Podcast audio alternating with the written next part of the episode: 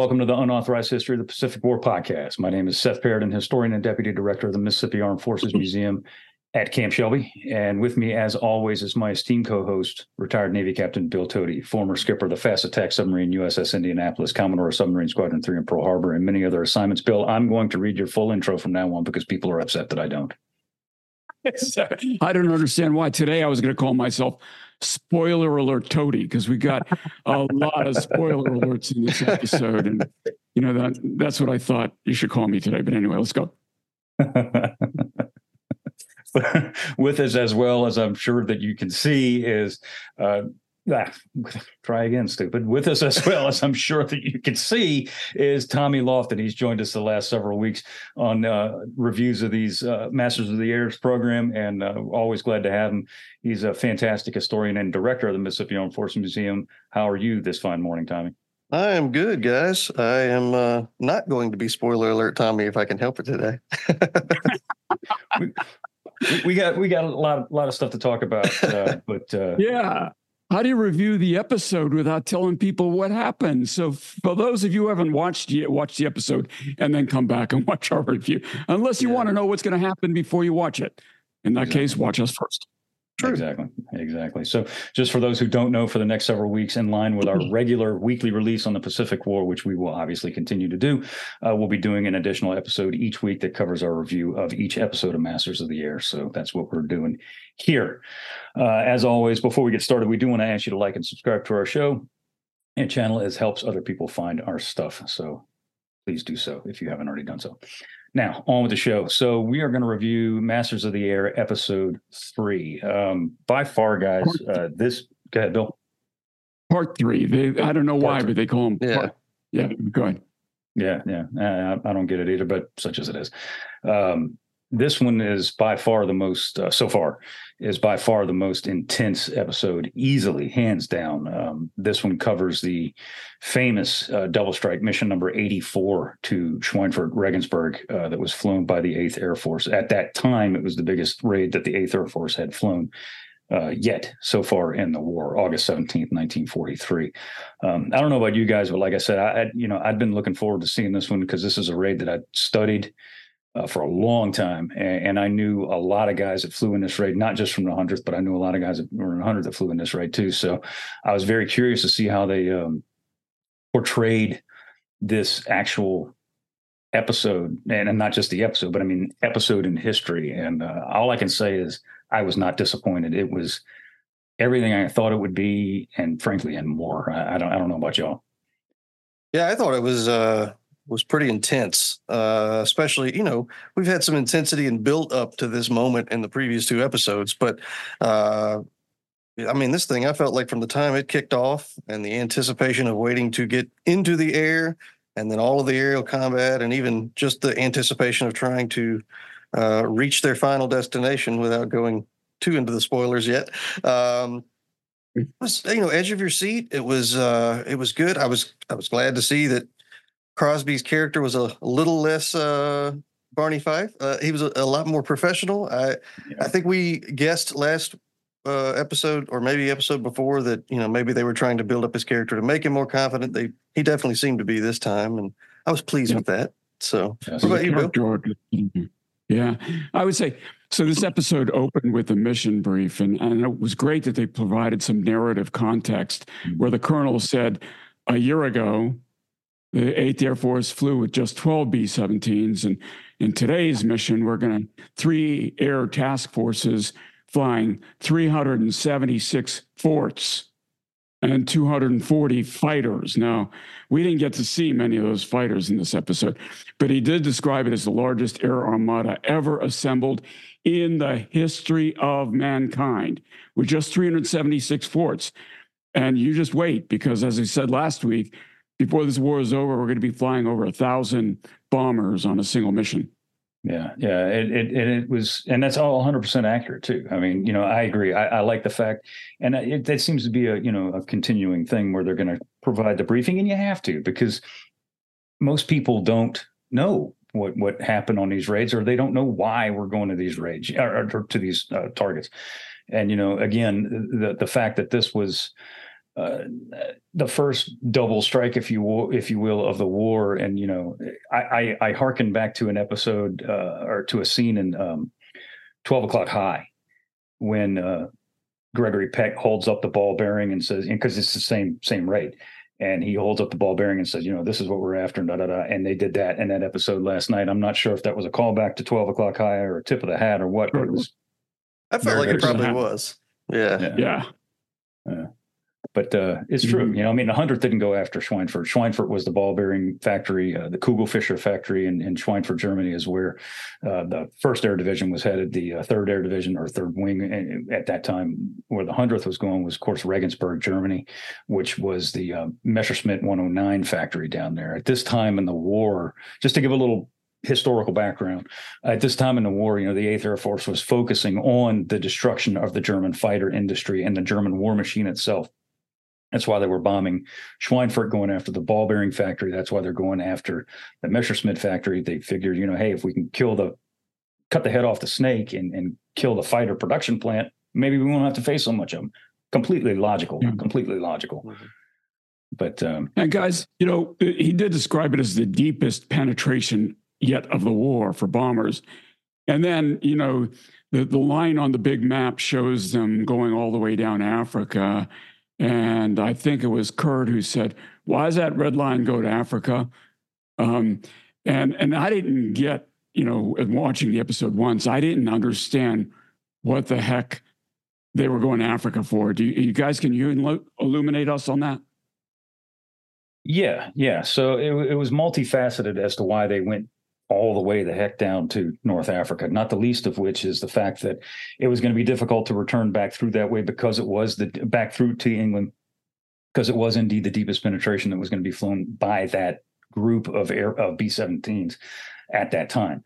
Um, it took pretty much all they had to get out there in the first place. Uh, specifically, this section of 17s was fitted with what they call Tokyo tanks, which are extra long range fuel tanks in those 17s to get down to that location. And another reason they wanted to go through down to Africa was because of the fact that they were thinking that they would not encounter many German fighters on the way out, which is 100% true because they didn't.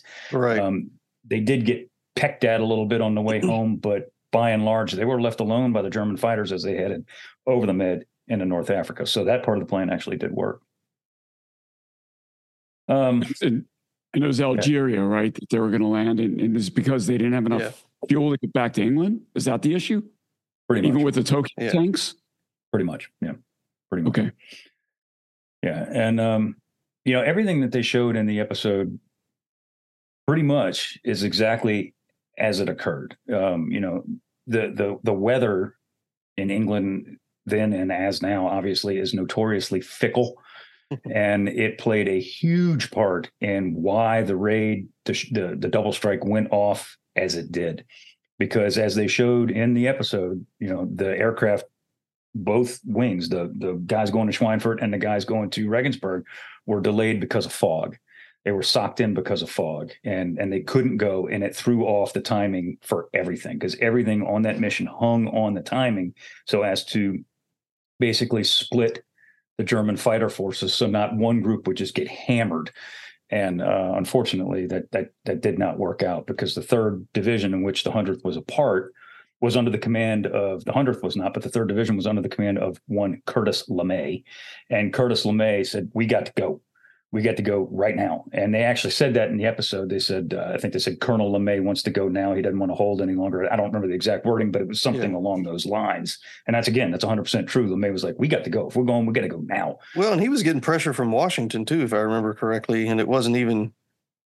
I may be wrong, but I don't. I don't think it was even entirely him because I think he was kind of looking at it like it may be a wash. I seem to remember Washington putting a lot of pressure on them continuing that mission and moving then, and you know I can't. I, know there was also I don't. They showed a little bit, but multiple delays too Mhm. along Mhm. that waiting period. I mean, can you imagine you're you already know this is going to be one heck of a mission, something unique, brand new. Uh, your anticipation is high. You're you're you're nervous, of course, especially after going through so much already, and then you're having to sit there and wait and wait and wait, basically wait to die in a- in a lot of ways.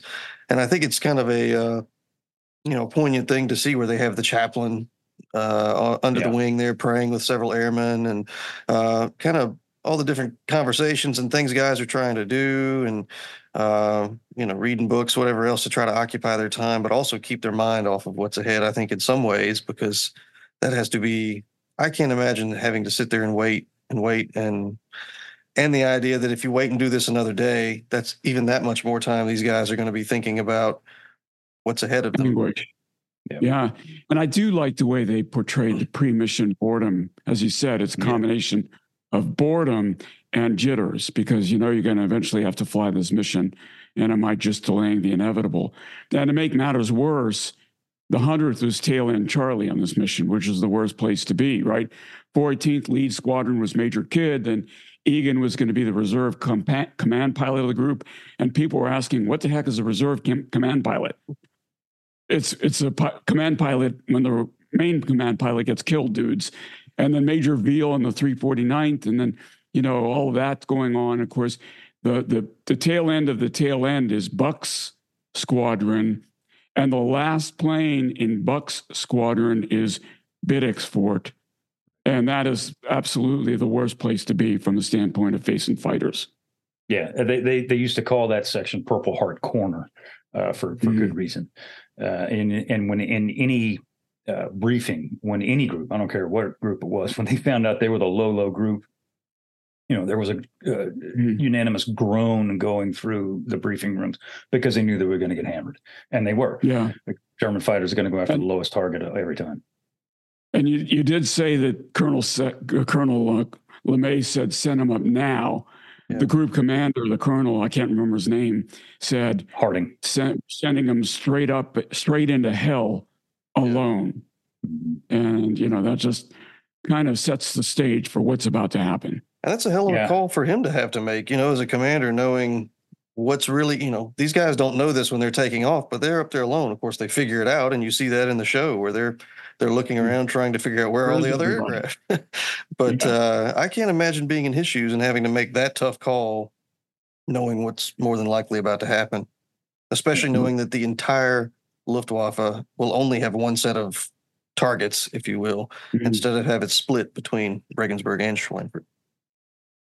and and that that's the key takeaway from this specific raid, um, which I think was portrayed in the show very, very, very well. Is that the thought was by launching both of these groups, you know, Schweinfurt and Regensburg at, at the same time or as close to the same time as they could get, and then splitting, they're going to force the German fighters to pick one or at the very least split their forces. And of course, that doesn't happen because if I remember correctly, and again, you know, I, I said no notes last time. I took very few notes this time. Um, Schweinfurt was delayed an additional three hours, and there may be, you know, give or take, but it was no no less than three hours after Regensburg took off.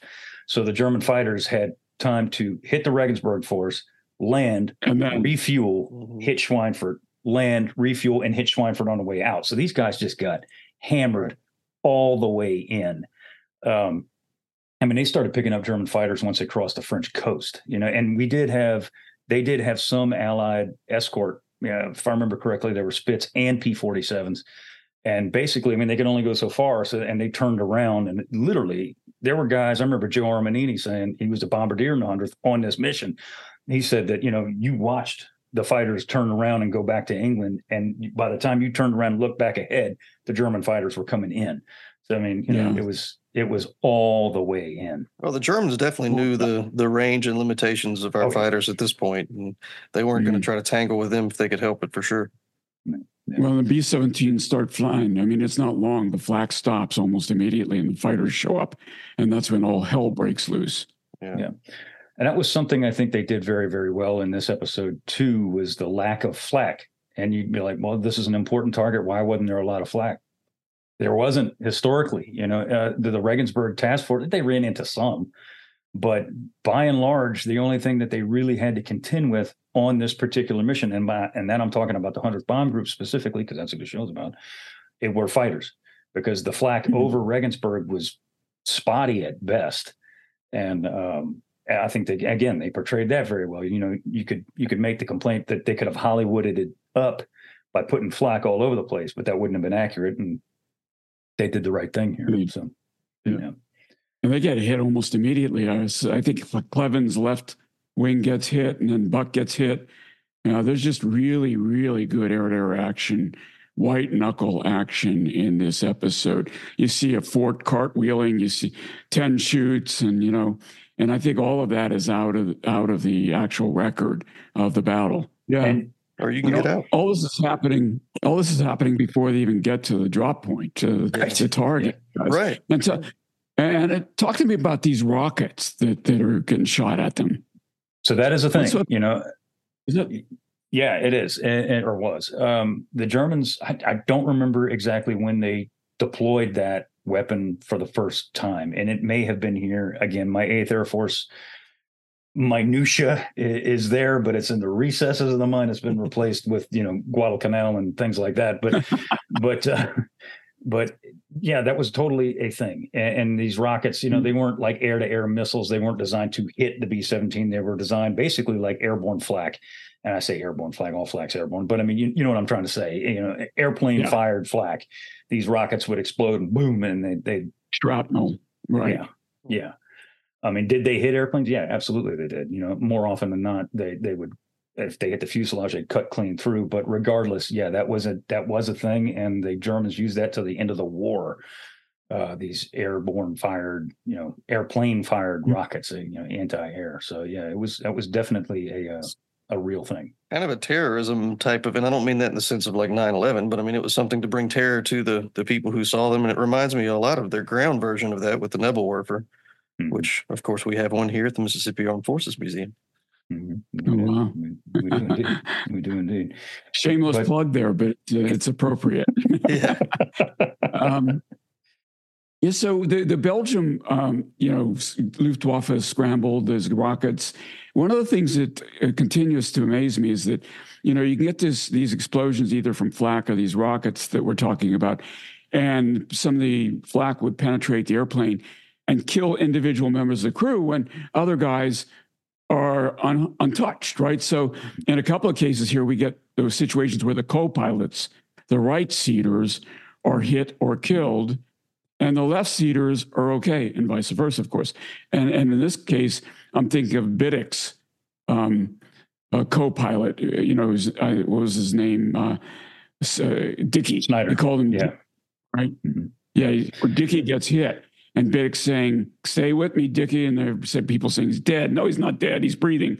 And going back and forth like that kind of thing is pretty interesting as well. Yeah, and I mean that's 100 percent accurate. You know, well, um, we'll get to Biddick here in a second, and and Snyder specifically, but um, but that that sort of thing that they were portraying there, like you know, you're, yeah and that's something I wanted to talk about last week, and and, and we didn't, but I, wa- I'll bring it up now. The thing that that I think is obviously very accurate in this show is that when they show the pilot and the co-pilot, and Tommy, you and I were talking about this because both of us have sat in the cockpit of a B 17. And if I remember correctly, both of us have sat next to each other in a cockpit of a B 17 mm-hmm. you are literally rubbing shoulders with the guy next to you. And you see in some mm-hmm. movies like 12 o'clock high or Memphis Belle, and there's some space in between these dudes. Not not a ton of space, but there is some space. And this show, I mean, these guys are on top of one another. And in a B 17, in a real B 17, that is it how is. it is like. Yeah. I mean, you are Yeah. like, Yeah. I could reach over and scratch your ear for you without stretching very far. Yeah. same your is true other ear. Same is true down beneath the pilot and co-pilot. You know, where the uh, navigator and bombardier are sitting, they can almost, you know, like you said, reach out and scratch each other's ears and stuff. It's I've flown in the uh, in that front section at least once or twice in, in a 17, and it's it's more crammed than you would think. and I, I like the fact that they show that and and the fact that you know so far i mean we've seen a few fighter attacks coming from the tail end of the airplane but the vast majority of the fighter attacks that have been portrayed in all three of these episodes so far come from the nose. And that was the chosen german fighter tactic to bring down b-17s because b-17s have been proven multiple multiple multiple times to be probably the most rugged airplane that was put to war during World War II. I mean, these things had come home, you know, looking like Swiss cheese with half a tail and one engine, and they'd bring their people home. That's why the guys who flew in them loved them. And the Germans knew this, that they were not an easy plane to bring down. The easiest way to bring those planes down is to kill the pilots. That's why they're shooting up that nose. That's why. And Tommy, you're 100% right. There is a statistic book, and I think it's actually on my shelf in my office that says, you know, the bombardier, the navigator, the pilot, co-pilot, top turret gunner suffered X amount percentage of casualties, and they were X amount percentage killed, and everything. And that nose end of that 17 was easily the most uh, deadly place to be in for sure. And they portray that very, very well in every episode we've seen so far in the show. I think, anyway. Yeah, I feel like they've done a great job with the attack sequences and the uh, you know the effect on the crew. The fact that some are getting hit, some are you know as soon as they get hit, they're trying to figure out are you hit or am I hit? You know what what? Right. And then they realize some of this is fluid from the aircraft. And then you had the um, I can't remember if it was in Buck's aircraft that the uh, radioman got hit like right yes. at the knees or yeah. below or above. Yes. I forget where exactly, but you know, blown off. Yeah, I think it was. Yeah, and and yeah. just you know, you got this guy. You sit here, you're having to help him. You realize he's dead or dying, and then you're still getting mm-hmm. attacked and having to do your job. And it, it, I, I think they've done a great job showing the sheer terror in the sky, the the panic, but then also the professionalism and the uh, I would say the successful tra- successful training that these guys went through. That they're still able to get back on their weapon, fire, stay focused, uh, and and keep their eye on the prize of trying to get home as best they can and and work as a team. Yeah. yeah. Now, because they're trying to cover so much, the the '90s Memphis Belle movie, which was basically a single airplane, um, you know, they they they did a really good job with that movie of portraying one guy one casualty and the, their effort to try to keep them alive throughout the mission in freezing temperatures and all of that. Yeah. And, and, because they need to cover so much in the miniseries here, they um, they don't stick with that one guy, so you don't get that full character arc through the casualty that you might get in in Memphis Belle. But but they cover so much more so well, mm-hmm. including for me, what's been the saddest moment in those three episodes we've seen so far. Are you ready to talk about that? Yeah, yeah. And I'm I'm assuming you're you're referring to Curtis Biddick. You know, uh, I am the, the character of yeah. Curtis Biddick. And we, I really like that character. Oh, the, yeah. the, the person and the guy and the actor playing him really kind of clicked for me. Yeah, and, and, we went into that last week, and and bring it up again. You know, they, they, portray him to be a New Yorker, and of course he was, and he was born in Wisconsin. He was raised in California, um, and and he is a very likable character. And again, a spoiler alert: if you don't want to hear this, mute. But Biddick dies uh, on this Regensburg mission. He is killed in action, and um, you know that's one reason that I kind of had an issue with the way they portrayed him, as I knew that he he was not making it happen in, in real life. And but mm-hmm. uh, such as it is, um, the way they portrayed Biddick's crew, the way they portrayed Biddick's airplane going down was was was accurate to, to an extent. There were a few things they kind of missed, and a few things they kind of messed up. Um, I don't know why, uh, but you know, the one instance, the thing that stands out to me more than anything else is the way they showed Dickie Snyder, who was Biddick's co-pilot, who's a flying officer, flight officer. Um, the way they showed him dying in in the right seat of the airplane is, by all accounts, not how the man died. Uh, Biddick's airplane got hit by German fighters. 20 millimeter shells came in there and, and literally just punched the thing full of holes it was very obvious that the airplane was going down. There was an oxygen fire in the aircraft. So I mean, the thing is, it's going down. It is burning mm-hmm. like a Roman candle. And Biddick hits the alarm bell, you know, the bailout bell. Everybody get the hell out of this thing, like now. And his po- co-pilot Snyder, in reality, um, by all accounts, and by that I'm saying eyewitnesses from the hundredth bomb group watched this happen with their own eyes, said that Snyder climbed through a shell hole in the right side of the airplane, mm-hmm. stood on the freaking wing of the bird as it's going down, reached back inside of the airplane, put on his parachute, and jumped. When he jumped, he hit the rear horizontal stabilizer of his own B 17 and it killed him. Yeah. He was not in the airplane when it went down at all. And that is, again, that's not me saying that, that is eyewitnesses to the actual event saying that this is what happened. We saw this happen. And for whatever reason, they did not portray it like that. And I frankly don't understand why, because that's like literally like something you'd write for a movie, except it happened in real life. So, you mm-hmm. know, I, they do show separately another guy free falling, yeah. slamming into an airplane right. and, and get killed. But, but that wasn't uh, Dickie in, in this show. They didn't show no. it that way, right? No, no, no. So you said they put on their, why aren't they wearing their parachutes while they're flying? They put them on before they bail out. Uh, well, some sometimes they would, sometimes they wouldn't. Like the ball turret gunner, by by and large, could not. If he was a could not fit in, yeah. right. fairly good sized guy, he couldn't fit in there with the chute. They had a safety mm. strap that went right in between their legs, that would, if they were to fall, they would theoretically catch them literally by the balls, and keep them from flying or from falling out of the airplane. And then they'd get in there, put the chute on, and get out. But I mean, again back to my earlier comment about you're sitting on top of each other in an airplane you don't a lot of times you don't have a chance to wear a parachute because you can't fit so you know, yeah i mean i some guys may have been able to some guys may not i like my large individual self i can guarantee you there's no way i could fit in an airplane with a parachute i can barely fit in it now you know mm-hmm. so so there's yeah there's no way but but uh but that that was a thing i mean that was that was a that was a real thing. The other thing about Biddick that I want to mention uh, for historical accuracy's sake is that when they show him going down and Biddick's riding the bird into the ground and he's going to try and put it on the ground and belly landed. And that is apparently true.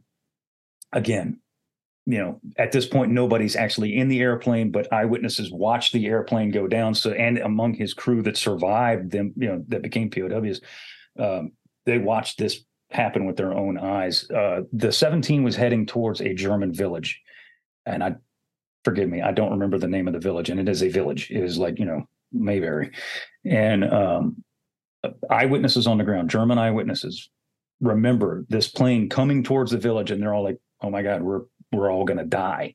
And at the last second, they see the 17 veer off and put it down in a field. And apparently, that was Curtis Biddick trying to avoid the German village with his burning B seventeen, and as he tries to put it down in the field, apparently he just he just lost it and it it went down in the field and of course explodes like it they do show it in the show. Yeah, yeah, yeah. Because an oxygen fire was going on at this time, oh, so there's a fuel tank to to be explode penetrated, and the whole thing is going to go up. That's what they, that's the way they show it. Yeah, yeah, yeah. So it it um you know there, there there's a couple things there that that didn't happen uh, that that I'm really not sure why they didn't show it because it's you know as they say, truth is stranger than fiction, and that's the truth. Mm-hmm. But um, but aside from that, aside from that, I I couldn't find anything to nitpick if I tried with the rest of the episode, especially when it came to Gale Cleven. Um, we talk about 12 o'clock high. Of course, the author for 12 o'clock high was a guy named Bernie Lay. Uh, Bernie Lay flew in the B 17 called Piccadilly Lily with the 100th Bomb Group on the Regensburg raid. So a lot of the things that you see or read, depending on what you want to do with 12 o'clock high, were inspired by this raid from Gale Cleven. Um, the instance that you see where he's arguing with Norman Scott, uh, the, who's the co-pilot. co-pilot. Yeah, that's mm-hmm. that's accurate, hundred percent, hundred percent accurate. The other co-pilot wants to bail out, and Buck says, "We're going to sit here and take it." He's grabbing him. We're going to sit here and take it. Um, and he said the Krauts are heading back to to refuel. We're going to do this. Yeah, and that, that's that's 100 percent accurate. That is, you know, by all accounts, again, hearing over the radio, that is precisely what the man said. You son of a bitch, you're going to sit here and take it. That's exactly what he said.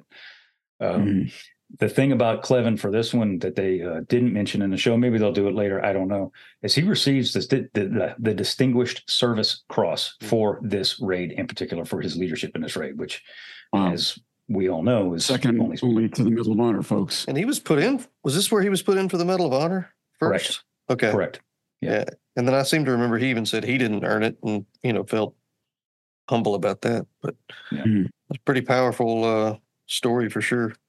And and back mm-hmm. to Biddick, you know, for the if you take away the historical inaccuracies, I do like that way that they portrayed the drama. It was oh, yeah. a little gut wrenching to watch. You know, he's very For confident sure. guy anyway, and then to see him in that last second of just terror and realization on his face right before he hits the ground was just man, that was emotionally gripping, uh, difficult to watch, and I think even better hit home the seriousness of this war and the uh, the scary uh, nature of not just the Eighth Air Force, but anybody in the air service in, in World War II. Um, you know that that was it was a tough episode to watch at times, and it was pretty pretty powerful. I thought it was awesome. Absolutely I, I really did. Yeah. Yeah. But um, yeah, I Oh. mean, go ahead. I was just say I do want to jump in and at least half correct myself from a uh, previous, you know, in the communication sense. And I went back and looked at some old AARs from some other stuff. You know, I was discussing, I think in the previous episode about the intercom system communication system and how they would probably some of them wouldn't, you know refer to each other by first name, and did find where even crews that had served together for a while still referred to each other as pilot and co-pilot. Um, Mhm. but I did hear it a few times in this episode where it was the other way around, where the initial conversations maybe started, uh, but then even in the moment they would refer to. I think uh, Buck does it to one of his crew members, and I, I forget which other aircraft. There's a few times where they end up instead of referring to their position, going with their name. So. I was half right. How about that?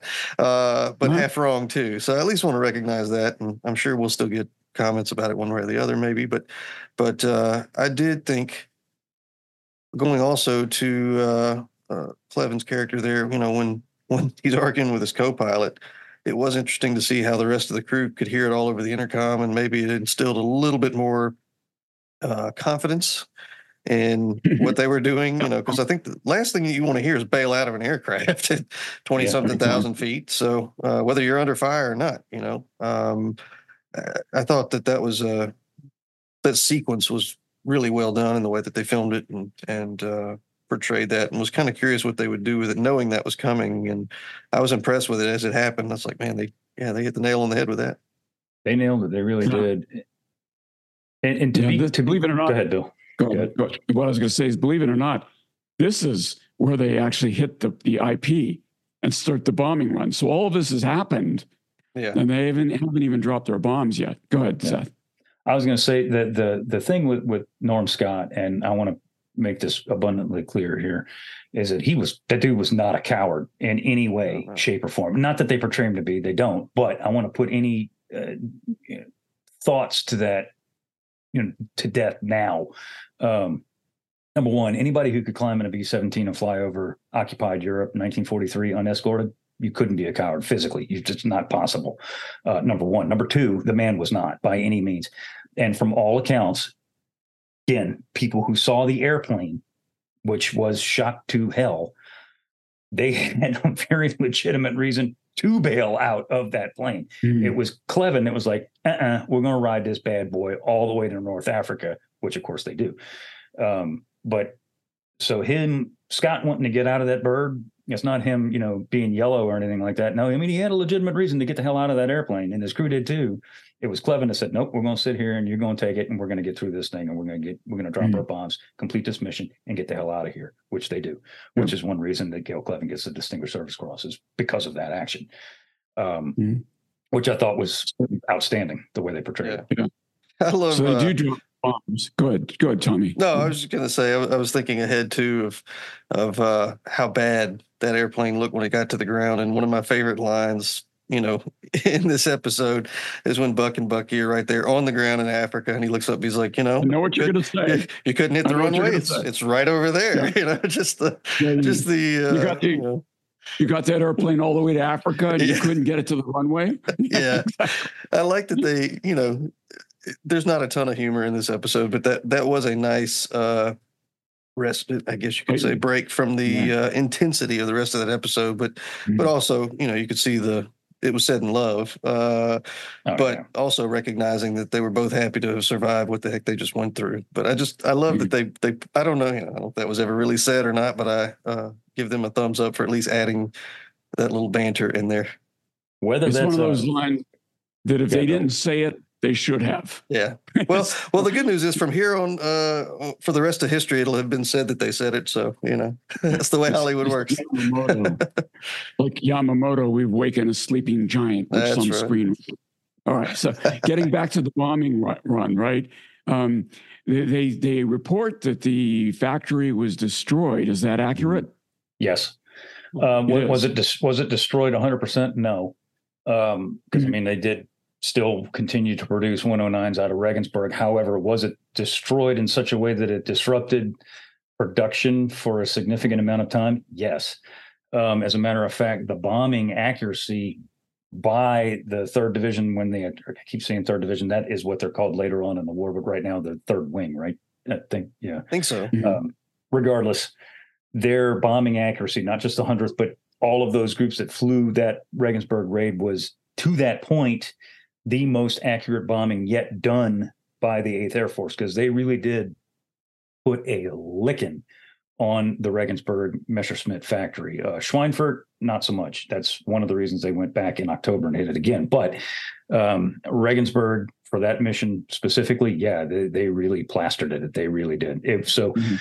in that regard, the mission was a success because they not only did they hit the target, they beat it up really bad. So I mean, you know, they despite the heavy losses, which are also accurately portrayed, uh, they really did do a job on that factory. So yeah, yeah, it's 100 percent accurate there, 100. percent So at this point, they're bouncing back and forth in the story between the airplanes, which are trying not to crash even after they their bombing run is complete, and Quinn, who's back in Flanders, Belgium, who bailed out the guy that was trying to save the ball turret gunner Babyface, and and fails to save him.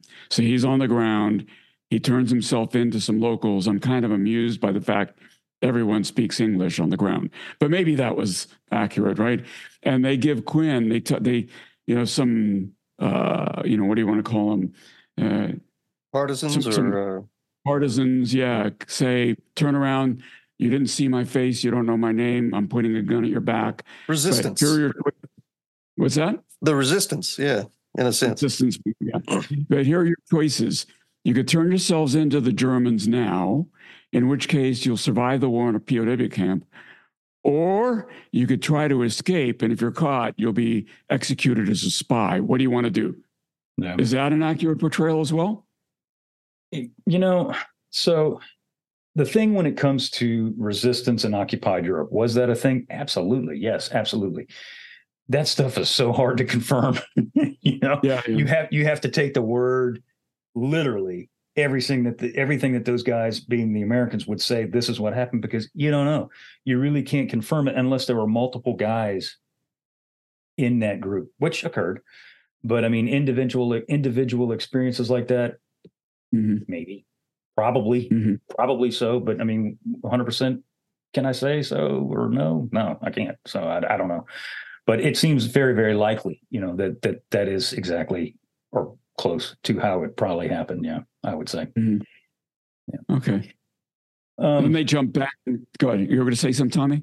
Oh, I was just going to say the, uh, yeah, I don't know about that, you know, specific type of situation or how accurate that was. I, I, I kind of felt like I don't know how many people would actually give you the chance or, or, you know, sit there and tell an airman you've got two choices. I think that was really done more for the audience. Uh, I think most of these airmen are going to want to get back to their base and maybe get back in a plane. And and and I do remember interviewing um, even some PT boat uh, commanders that were making crosses, you know, uh, missions across the English Channel at night to pick up down airmen that some of the resistance would work even all the way back into France from Belgium and Germany and work them into, uh, well not germany you know, well, yeah, for the most part, yeah. Uh, but some of these guys, especially getting into Belgium, getting into France, and getting to the uh, English Channel, you know, some of these PT Mhm. boats would come and pick them up at night, get them back to England, and uh, you know, the amount of intel and other things that that could come from that was was extremely helpful. But that was also a scary. I don't know if they're going to portray that in the series or not, but that was another pretty scary mission for even those PT boat crews, knowing that they've got they've got to get these airmen get them back to uh, the English coastline safely, while you also have the Germans out there patrolling the the shoreline for these down airmen, and and knowing they're going to try to make their way back to England to fight another day or or what have you. But Mm. um, but no, I thought I'm I'm looking forward to uh, also finally getting into potentially the escape and evasion or the POW stories. Um, You know, I think it's going to be interesting when when some of the folks are portrayed Yeah. there or run into people they thought were dead or that kind, you know, that kind of thing. So, hmm. Right. you're I- I giving the story so- away tommy well, I'm not going to. I'm not naming names, but I mean, it's you know, it's historically Yeah, accurate. That's it. Yeah.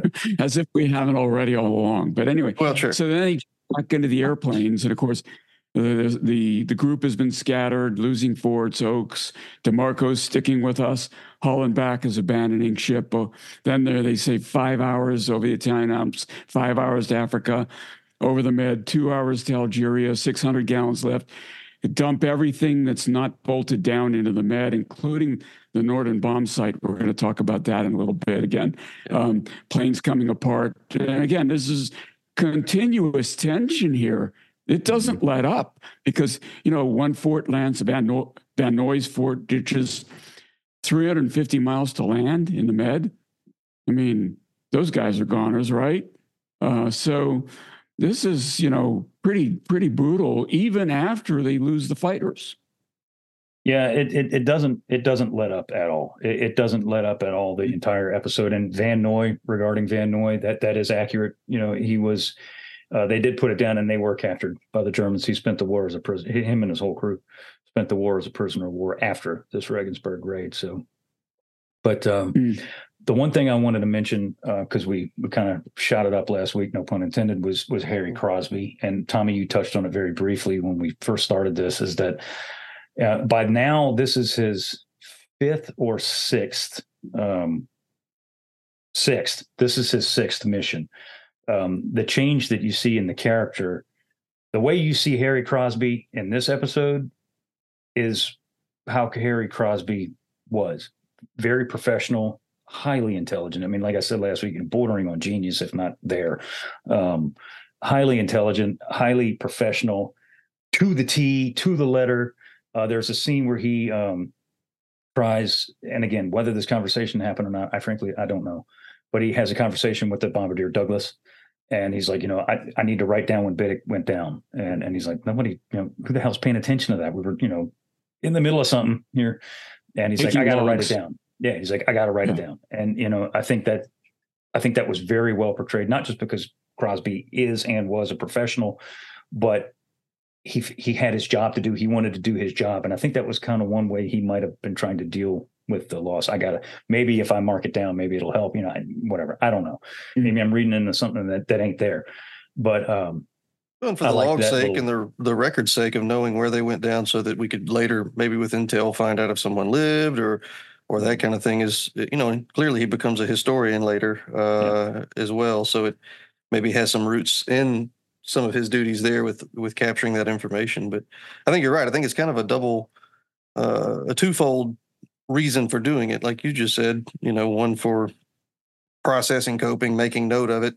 Uh, but I think it's also helpful for for intel to try to find out who who lived. You know, because you hear uh, later as the guys get to the ground, they're asking how many chutes did you see from this aircraft or that aircraft? Nah, I didn't really see any. You know, so there's a lot of questions still of who's still out there, who who floated and made it, and who didn't.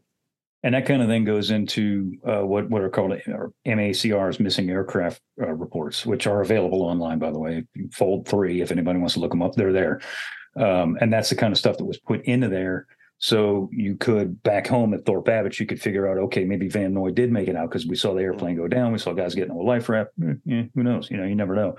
Or this airplane's got 10 people in it and we only saw seven chutes and then the thing blew up. So we know three guys died. Who were those three? We don't know. We'll find out at, you know, in the POW camp kind of thing. But, but yeah, so all that, I mean, I agree 100% is what I'm trying to say, Tommy, is that all that is important. But I just like that, that exchange that Oh, they yeah. showed in the, in the nose of the plane. I thought that was pretty cool. That was a good scene. Yeah. I, I wasn't expecting that, and I felt like that was a good soft touch uh, and a way to kind of also address what the heck just happened to us, you know, and how, how to kind of wrap up that very difficult uh, and gripping battle sequence. Yeah, yeah, and, and throughout this episode, you, it, Bucky's crew, I think it was Bucky's crew, is trying is teasing each other with a riddle, and I never figured out the riddle. I don't know if anybody in the audience has figured it that- out. And That was that was Crosby's. Uh, that was a crew Crosby's Crosby was crew, on. Yeah, um, and the lead pilot for this particular mission, uh, in which and he flew with them for the majority of the war was a guy named Everett Blakely. Ev Blakely, they called him, or Blake. Um, that's the pilot of the airplane. Uh, the command pilot rode with that particular airplane. This time it was Colonel or later Colonel uh, Jack Kidd. Uh, he was the overall CO for the 100th in the air for the Regensburg raid. They flew in a B 17 called Just a Snappin' uh, for this particular raid that you're going to see again, you know, as, as, the missions progress. So, so yeah, so I mean, I, I thought that was very Good. well done. Great detail. Yeah, it's fantastic. Mm-hmm. Of course, Cross pulls out his snow globe after he realizes yeah. he's going to live. And then when they do finally make it to Algeria and land, he kisses the ground. I know that that's accurate as well. Oh God, yeah, yeah. And while we're talking about plane names, we mentioned Piccadilly Lily before, and of course, again, twelve o'clock high. You're going to see Piccadilly Lily. That was, you know, he got Bernie Lay got that name from the hundredth and the Regensburg raid. Gale Cleven's plane that he flew in this for this mission, probably the best nose art name of the hundredth at this time uh, spelled P H A R T Z A C, fart sack. Great name. Great name for a B 17. Fart sack. Love it. Absolutely love it. But, uh, well, he's, you know, and he's landing, he's coming in land and, and he loses his last engine as he's on short final. And so he's got all his and all his props feathered. And uh, somebody, I guess it was the co-pilot, says, "Well, we're, we're a glider now." and he and they're waiting. And, and you know buck is saying you know the co-pilot wants to lower the gear. Buck saying no stop. Don't do it yet. He's right. The gear creates drag mm. which is going to cause you to land even shorter. So he he drops those gear at the last possible moment and they still land short of the runway.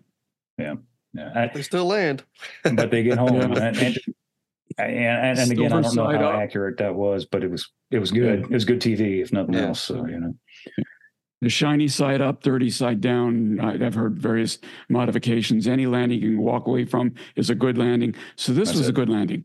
Indeed. Indeed. And what they did show with the in, in Cleven's airplane specifically, the radio operator gunner, um, like you, I forget if it was either you, Bill, or Tommy mentioned earlier, uh, having his legs taken off. Uh, that that is, mm-hmm. that is accurate. That is 100 percent accurate. Um, the way that gentleman was killed in action is how it was portrayed in the show. Uh, mm-hmm. Very well done. So the final tally here, Seth, is that Buck lost four forts, and 11 of the 21 was it? I guess that's 11 of the 21 in the group made it to Africa. Does that sound right? That that's 100 percent accurate. Yes. Yeah. Yeah. And then, Buck and Bucky were talking about um, Biddick and saying, ah, knowing Kurt, he's probably sitting around with a bottle of schnapps right about now. And of course, they don't know that he has been killed. Right, right. And and you know the the the heartbreaking aspect to this, um, the whole air war, is that unless you saw an airplane explode, kaboom, in front of your face, which happened uh, obviously often, or if you happen to be in a prisoner of war camp with that guy, like Tommy was saying earlier, mm-hmm. you didn't know if they survived, mm-hmm. if or or not. You know, if you were lucky enough to make it all the way through your tour, more often than not, you would not know what happened to Curtis Biddick until after the war. Mm-hmm. Yeah, and that's that that great unknown that just kind of floats around with these guys for yeah. a long time. Yeah. Yeah, long time. Right. So well, any I, anything I was going to I was going to talk about some of the comments that we got from viewers, Seth. But is there anything else you want to say about the episode before we close it out? I just want to say that you know, like like do like we did last time before we before we get to the comments is you know, um, give our assessment of the episode now, and because sure. I, will go ahead and start because because you asked me. So uh, I I think it was okay. outstanding. I, I really do. I mean, with the exception of the the story about Biddick's co-pilot that that you know didn't happen the way they showed it. Aside from that, I thought it was absolutely by far this is the best episode so far. I, th- I thought it was great. I really did. I thought it was fantastic. But you, Tommy? I agree. Yeah. Oh, good, yeah. Tommy. Yeah, I'll agree. It it was quite possibly my favorite episode so far. It was probably one of the hardest episodes to watch. Uh, one of the more not just for the intensity, but I mean, just even even if you I have to imagine, even if you're watching this, most of us obviously know this history, familiar with this history, but even those who maybe are watching this for the first time, but never even heard of the 8th Air Force, I've got to think this is still going to be an impactful episode for them within the whole series. Um, you know, even from just a, a patriotism standpoint, everything else, I just felt like that entire episode was just one big emotionally moving and powerful uh, creation on the screen. So kudos to to uh, the folks who put that episode together. Yeah, I agree that it was the best so far. My only worry, I guess it's a good worry to have, is it was so good. I don't know how they keep up with it. I don't know how they keep this level of intensity going. Is this going to be the pinnacle? And it's going to decline from here. Are they going to are they going to have to add other dramatic aspects like romance and all? Uh, you know, are they going to have to Hollywood it up in future episodes to keep the attention? That's how good this one was. Yeah. I hope they do. I without Hollywoodizing it, but but that's that's a good problem to have, I guess. Well, spoiler alert. Yes, the drama does continue to mount as the war goes on. This is by far mm-hmm. the hardest raid that these guys have flown yet, but this ain't the hardest that they're going to fly for the war. I guarantee. More to come. More mm-hmm. to come for sure. More to come. All right. All right, All right Bill. Hey, so, like I got some some uh, comments that I th- absolutely agree with. Some viewer comments, and then we can tackle a couple that were just plain old ridiculous. But but I thought we'd go around and the first one I wanted to say that I absolutely agree with was somebody mentioned that the RAF guys that we talked about in the last episode, episode uh, part two, not episode two, they, they were stereotypical RAF guys, uh, sneering and and and I thought, you know what, it, uh, the irony here is that it's made in England, and nearly all of the actors are English. But I thought the comment was fair that perhaps they did stereotype the RAF guys a little bit too much. What do you guys think? I I would agree with that. Um, I mean, were there guys like that? Yeah, sure. I mean, yeah, there's no doubt. Mm-hmm. But I would say, again, from everything I was told by guys who did this thing in real life, that when it came to interactions with the RAF, be they bomber pilots, fighter pilots, whatever, it was that um, mutual respect. You know, like you're doing this, and we're doing the same thing, albeit at different times of the day. Um, there was that mutual respect pretty much all the way around because each group knew what the other group was facing, and they were facing mm-hmm. death every single day. So there was that that camaraderie there was there a rivalry? Of course, yeah. I mean, hell, there's a rival mm-hmm. between the Marine Corps and the Army. You know, everybody knows that. But but yeah. but but was it a friendly rivalry more so than a physical rivalry? I would say, yeah. Were there fights? Yeah, sure. But but I mean, by and large, from everything I was told, it was a uh, mm-hmm. brothers in arms kind of thing. Yeah, good. Yeah, I think so. I think that's true too, because it's uh, you know, you put a bunch of young or even not so young uh, airmen and pilots and other stuff. Give them a few drinks. Everybody gets a little cocky. And I think it also may have been sort of a hat tip to this is probably too early in the timeline, but later on the uh, the adage like you know was it overpaid, oversexed, and over here, and some of the frustration yeah. where after a little while, uh, I think the Brits probably get a little tired of us being everywhere that they you know go, especially if they're trying to pick up a date or something. But um, you know, I thought it was I thought it was okay. Yeah, great. Uh, the next comment I wanted to break, raise, Seth, was uh, I love this one. Comment was written by an actual B 17 pilot who flies, who has hundreds of hours flying B 17s. And so he was agreeing with our analysis that most of the CGI of the B 17 control surfaces and all that was was accurate. He's saying and he did a great job. In fact, this pilot has actually flown into that very field in Greenland. And he says it looks exactly like that.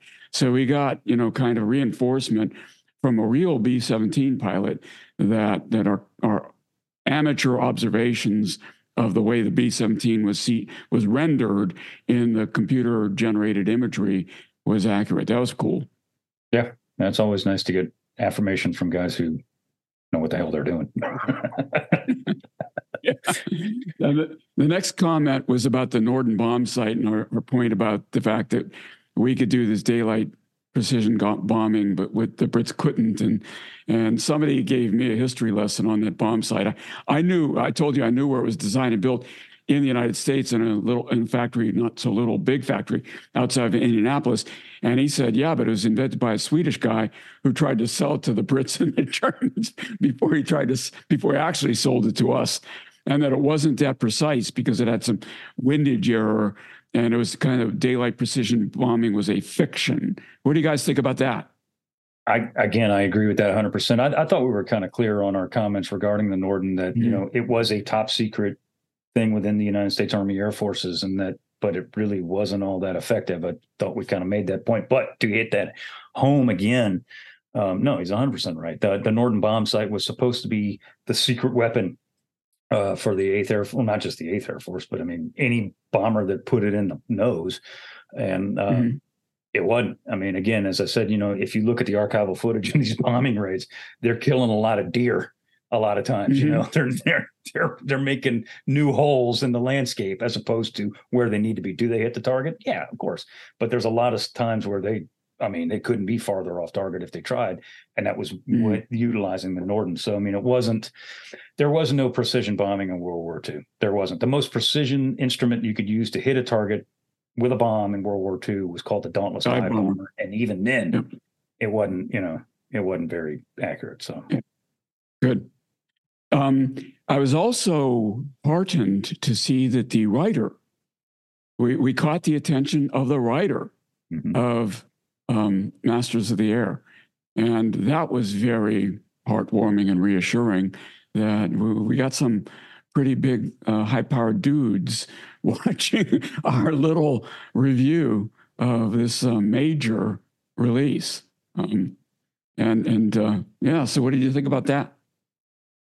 I mean, I, Tommy, I mean, I, I think it's awesome. You know, I'm, I'm, yeah. it's always, it's always nice to know that, that people appreciate, I mean, and, you know, our, our regular show gets a lot of views and a lot of hits and I love you mm. guys. Thank you all very much. But this is a, you know, a new venture for us and not completely foreign, but it's a new venture for us. And, and the fact that uh, the writer for the show watched both episodes, and I'm assuming this one too. I don't know. Who knows? Um, mm-hmm. Thank you and um, appreciate it. You know, I mean, that, that's cool to know that the, the guy who wrote the show is looking at the stuff that we do, and for the most part, agree with what we said. So, hey, we ain't wrong. Yeah. Fantastic. And my last uh, comment that I, where I'm kind of agreeing with it is I was I was pretty hard on the music in in our last review where I said it didn't it doesn't grip me and hold me the way the music from Band of Brothers still does today. So somebody encouraged me to go back and listen to the theme song a few more times. And okay, it's growing on me, but it didn't change my opinion. I, I, said the same it. thing to my wife, who uh, started watching the first episode the other day uh, with me. And Said, you know, as much as I love that music, I don't remember loving the Band of Brothers theme the first two or three episodes. I think it wasn't until the entire, and same's true for the Pacific, until the entire series had gone through, until you've been emotionally invested in the storyline and the characters and the drama, um, that it really I don't think it really, you know, hit home or uh, or, or created a, a, place here for me to remember it and ha- and have an impact, not just about that series, but to be able to relate it to World War II in general, or to the specific, you know, role of an infantryman or or, or a marine, if you will, in, in the Pacific. And in this case, it'll be, you know, an airman. I'm curious to see how we feel about the music.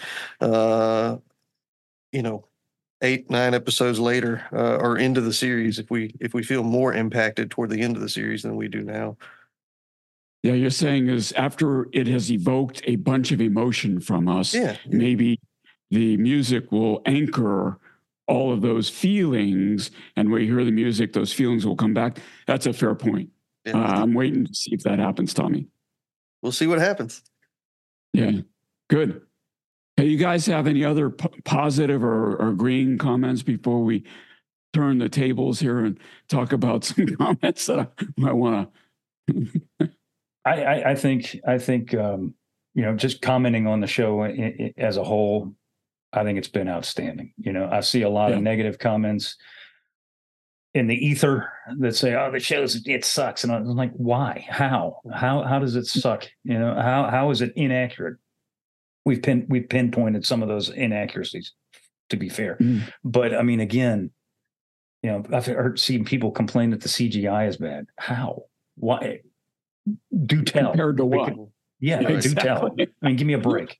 You know, I, again, mm-hmm. unless you got a DeLorean and a flux capacitor, brother, you ain't going to see this kind of thing in real life. So I think it's awesome. I think it's outstanding. Yeah. I really do. Agree. All right. Well, the the comment of the week, I think, Seth, was this guy that that basically said he loves our regular podcast, but absolutely hates, hates, hates our review of Masters of the Air. And then he went off into 20,000 reasons why he hates our review of Masters of the Air, saying it's not a documentary, it's entertainment. And, and he just excoriates us. And then at the end of the review, he says, even though I don't have Apple TV and I haven't seen the show. what kind of what kind of idiot would write something like that? somebody who wants to start something is, is all it is. Yeah. And uh, somebody's got nothing else better to do. My my thing with that is, you know, uh, one of the things that that particular individual criticized was the fact that we were criticizing the portrayal of Curtis Biddick. And I'm not going to get on my soapbox anymore, but I'm going to say this. If you are going to portray a real human being, specifically one who is killed in action, you need to do it correctly. My job, your job, Tommy, your job as a historian is to tell history in a fair and accurate manner. That's what our career and our profession is all about. It's our job to point out things that are inaccurate and incorrect. And as you've said, Bill, people today, unfortunately, get about 90 to 95% of their historical knowledge on movies and TV. And therefore, if they're seeing something that is inaccurate historically and they take it to be truth, then that's what they're going to accept. And therefore, the historical narrative of actual events are therefore changed and they're not accurate. And our job as historians is to say, it looks good, but that's not how it happened. And here's why. And if we don't do that, we're not doing our job. So if you don't like that, and if that bends your sense of reality, find something else to look at, brother, because that's what we're going to do every time, because that's our job. Our job is to yeah. educate and tell people what really happened. And I'm not I'm not taking a dump on the show. As I said multiple times, I think it's great. But if you you know, our job is to point out what's right and what's wrong. So if you don't like it, and a perfect yeah, perfect example of that, Seth, is the this historical falsehood that's you know still hanging in the narrative that Yamamoto was a reluctant warrior. This you know, from created out of whole cloth from Tora Tora Tora. I fear we have awakened a sleeping giant. People think he really said that. He, yeah, was he? Did he spend time in the United States? Yeah. Did he kind of like the United States? Yeah, but he was fully on board with the attack on Pearl Harbor and never said any such thing. And so that, but but you you talk to people, they think that actually happened, right? That Japan was reluctantly, and particularly Yamamoto specifically, reluctantly entered the war. It's nonsense. Yeah, it's so it's, yeah, we've got it. You, you got Go professors ahead, teaching that in colleges. You know, it's it's uh, yeah. we're kind of uh, disappointing that that is can you much like and we may get comments about this and i'm sorry if i uh, upset some people but to my knowledge they don't exactly study uh, dick winters and you know the whole attack on the artillery at brecourt manor at west point. I don't think that was something that's you know every year taught to everybody i've ever known to go to west point. They didn't learn about it till they saw band of brothers and maybe they talk about it because they've seen the series but there's that mentioning, I think, in one of the episodes that that was still a tactic or or whatever. Again, some of the stuff that ends up in shows ends up becoming true history. But yeah, but but again, you know, I think to take it another direction, I'm glad to see what they're doing with this series. I'm glad to see that it's opening up conversations. It's hilarious to me. There's people who are bagging on it that then, like you say, admit they don't even have Apple TV and haven't watched it, or they're disagreeing with stuff we've said and they haven't even watched it. But uh, mm-hmm. you know, I do like that it's at least evoking conversations, and I have no yes. doubt there will be more people finally taking a look at a whole other aspect of the war that hasn't been covered in popular history in quite some time, other than the 1990s Memphis Belle film. But um, no, I mean, you know, it's okay for entertainment, and most of the ladies I've ever known like it because Harry Connick Jr. is in it. But, but uh, you know, it, it's to me, I'm looking forward to people taking more of an interest in this history. Or, uh, you know, I've already run into and met folks that are like, hey, I didn't even realize I had a family member who fought in the 8th Air Force and was shot down, you know, or, or something to that effect. And so, um, that I'm looking forward to. I know there's going to be some tropes and some other things that continue, but but uh, you know, It's part of Hollywood, you know. It's Oh, part of yeah. filmmaking. but, but overall, I mean, I feel like they're they are doing their best to do a uh, an accurate, portrayal. portrayal, and and they're doing a agree. huge service and a huge uh, benefit to history and to the to the men who flew in these missions. I couldn't agree. agree. Couldn't agree more. And I don't want to say, you know, viewers, listeners, don't leave comments if you disagree with us. 100%. We want to hear from you. However, don't be an idiot. Yeah. And and and to to echo what Bill said, we we we do love to hear from you. And just because we give our opinions doesn't have you don't have to agree with it. I don't care. I mean, if you got something to say, say it, but be respectful. Mhm. Don't be a jackass. Uh, number one. Right. Number two, um, if we state something as fact, not that we're 100% right all the time, because we're not. We're human beings, all of us. Uh, there's only you know whatever. We're, we're we're all humans. We all make mistakes. Sometimes I forget things. Sometimes I misspeak. Even though I'm looking at the right thing in my notes, I'll say the wrong thing because it's just that's the way my brain works.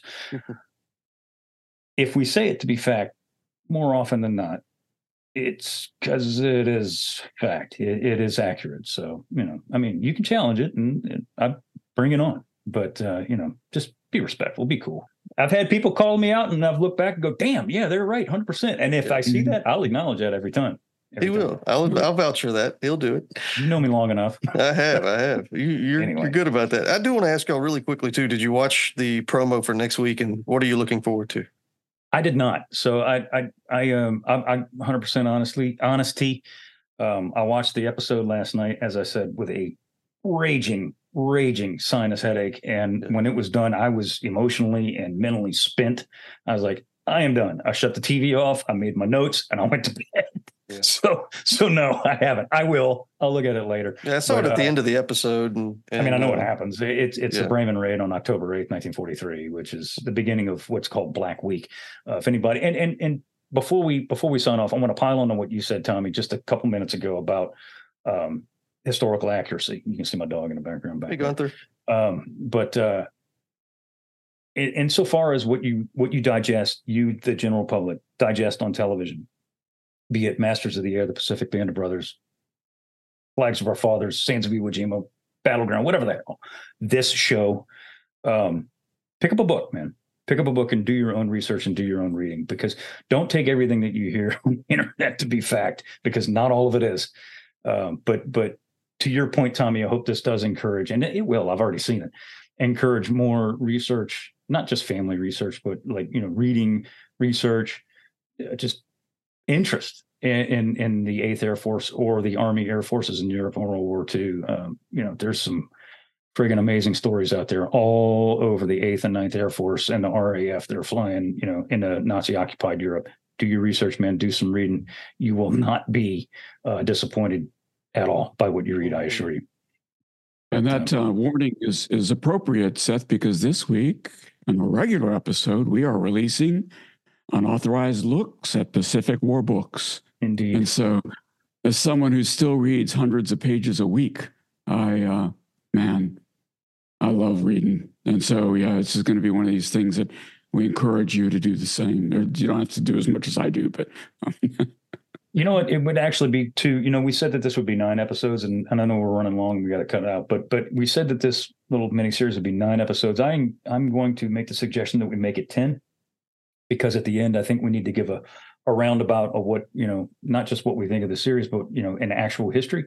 And in in in terms of books, you know, there's some good ones that we can give a list of that are well, not in this room, but because I'm at home, but in my office right down the hall from you, Tommy. That I and I know you got some too, and I know you probably got some too, Bill. That we could recommend people that you know, hey, look, read these kind of thing, um, or look at these, whatever you want to do, and uh, that'd probably be a good idea too. So maybe we'll do ten. How about that? Kind of Make it Cap- nice. sounds good. yeah, bookend the uh bookend the whole series there, kind of summarize and Mhm. rewrap everything we've seen once it's all complete. Indeed. sounds good. All right, guys. Anything else? I think I'm good. That's it. All right, cool. Well, with that, we want to thank you very much for tuning in, listening, and or watching the Unauthorized History of the Pacific War podcast. Please give us a rating and review wherever you receive your podcast. Uh, we do appreciate it. Please click that like and subscribe button on YouTube. We do appreciate that as well. If If you want to see the video version of this, duh. If you're not already looking at it, look at it on YouTube. You know where to find it. If you have a question or comment, send us an email at unauthorized pacific podcast at gmail.com.